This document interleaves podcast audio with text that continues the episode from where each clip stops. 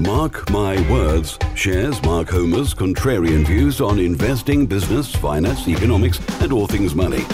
Mark interviews the world's most successful business, finance, and money experts, as well as imparting his knowledge in a factual, direct, and no nonsense manner.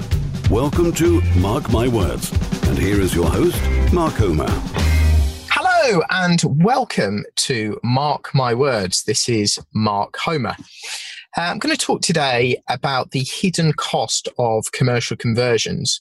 Um, clearly, commercial conversions are a um, a, a, a, sort of quite a complicated area of property, or can be, uh, sometimes more com- complicated than doing new builds.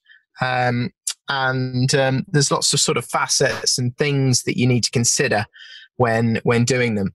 Um, I would say the biggest sort of hidden cost is planning delays or um, pot- potentially sort of um, wrong builder or um, hidden costs of conversion. I think they're the two big ones. So, with with planning, obviously, um, you know, before you exchange, before you get involved, you really need to get a planning consultant, not an architect.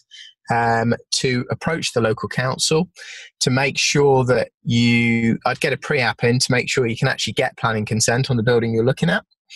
Um, and um, I would often try and exchange subject to getting that planning consent.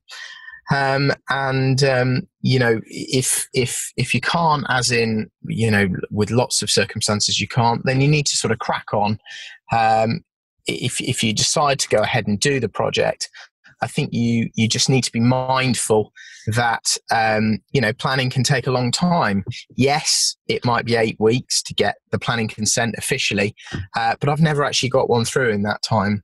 Um, the minimum has been six months for me. Um, often takes a year and can take longer if there are issues or conditions that can't be removed or maybe there's there's I don't know other other problems with the the planning consent or the planning system. So you really need to focus on um, ensuring that you've got enough capital. Um, you know, be careful about using bridging because it can be very expensive during that period. You know, if you're doing a JV with other people, you just need to make them aware uh, and set the expectations correctly from the outset that some of these issues um, are there, could be there. Um, I think picking the wrong builder um, for the wrong type of building uh, or the wrong type of project can cost you a lot. I think when you're picking a builder, they need to have experience converting commercial buildings. And you need to see the buildings they've converted and see, you know, go around them and see evidence of that. Um, and I'd want to see a series of them. You know, if they've done lots of new builds and they're suddenly doing a commercial conversion, I might not use them um, I'd want to see, you know, the, the, them doing the type of buildings that you're doing. I think also the builder needs to be the right size. Uh, you know, you don't want to be using a, a sort of uh, builder with one sort of admin assistant to go and do a, you know a 50 unit um, conversion. Uh, so I think you need to go around. You need to find the right builder for the right project. Um, I think you need uh, an a a sort of accurate cost assessment from the builder. Um, and that probably involves getting two or three builders involved, maybe a QS, because th- this is the biggest area. People assume that it's going to cost X amount to convert, and then it ends up costing a lot, lot more. Um, so you need to pick the right builder. Um, yes, you can look at their balance sheet. Not sure it always helps you that much. I've picked builders, you know, that on paper look pretty good. They still go bust um, the key is not to get too far ahead, not to try not to pay for works that haven't been completed. Um, and you know, you may have a project manager, or if you're doing it yourself, obviously this is a difficult thing to ascertain. It's you know they're they're claiming for prelims and all this other sort of stuff, um, often up front. Um, so there is a, a, sort of bit of a battle going on there. So you need a professional in there to protect you against getting too far ahead because when they go bust, you'll usually lose it all, all the amount that you've spent, and then you'll, you know, or, or the amount you've spent on works that haven't been completed. And obviously, getting another builder in there will cost you more almost every time. Um, clearly, as the project goes on, often costs go up. So you you must have a good contingency in there. Uh, I can't tell you exactly how much because it's all about how accurate the initial cost estimate is. So you really want to start small and build up. Uh, and that will give you an idea of you know how these cost overruns work and you know what the risks are and all that sort of thing. Um, I think you need to focus on um, density.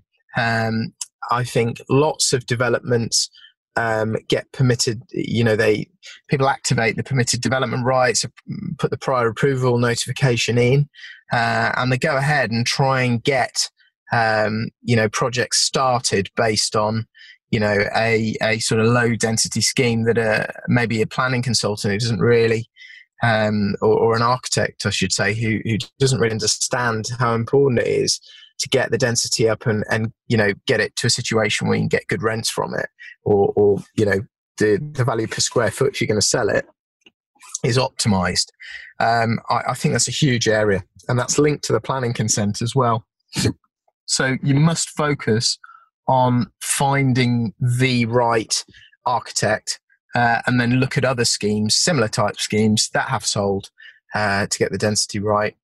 Um, and um, yeah, and I think when you're sort of moving into a, other projects or into bigger projects, don't just assume that the cost per square foot will be the same because as the buildings get bigger, you know, the, the prelims, the professionals, all of the associated costs will increase um, and um, you know you, you really need to be comparing it with other similar projects and that's why you would get two or three builders to tender. That'll give you an idea what the co- the job's really going to cost and even if a builder can do it really cheap clearly you need to uh, have in your mind if he's not there anymore or goes bust, you're going to have to go on to another one. You still need to be able to complete the project. Um, so they are my sort of five key recorded sorry, my five key hidden costs of commercial conversions planning delays, picking the wrong builder, incorrect cost assessment, uh, a scheme that's too low density and, and, and, and sort of um, applying costs from a smaller project with small overheads, prelims, professionals, all the rest of it to a bigger one and assuming the value per square foot is similar, it can be very different. I hope that's provided value for you. That has been Mark Homer for Mark My Words.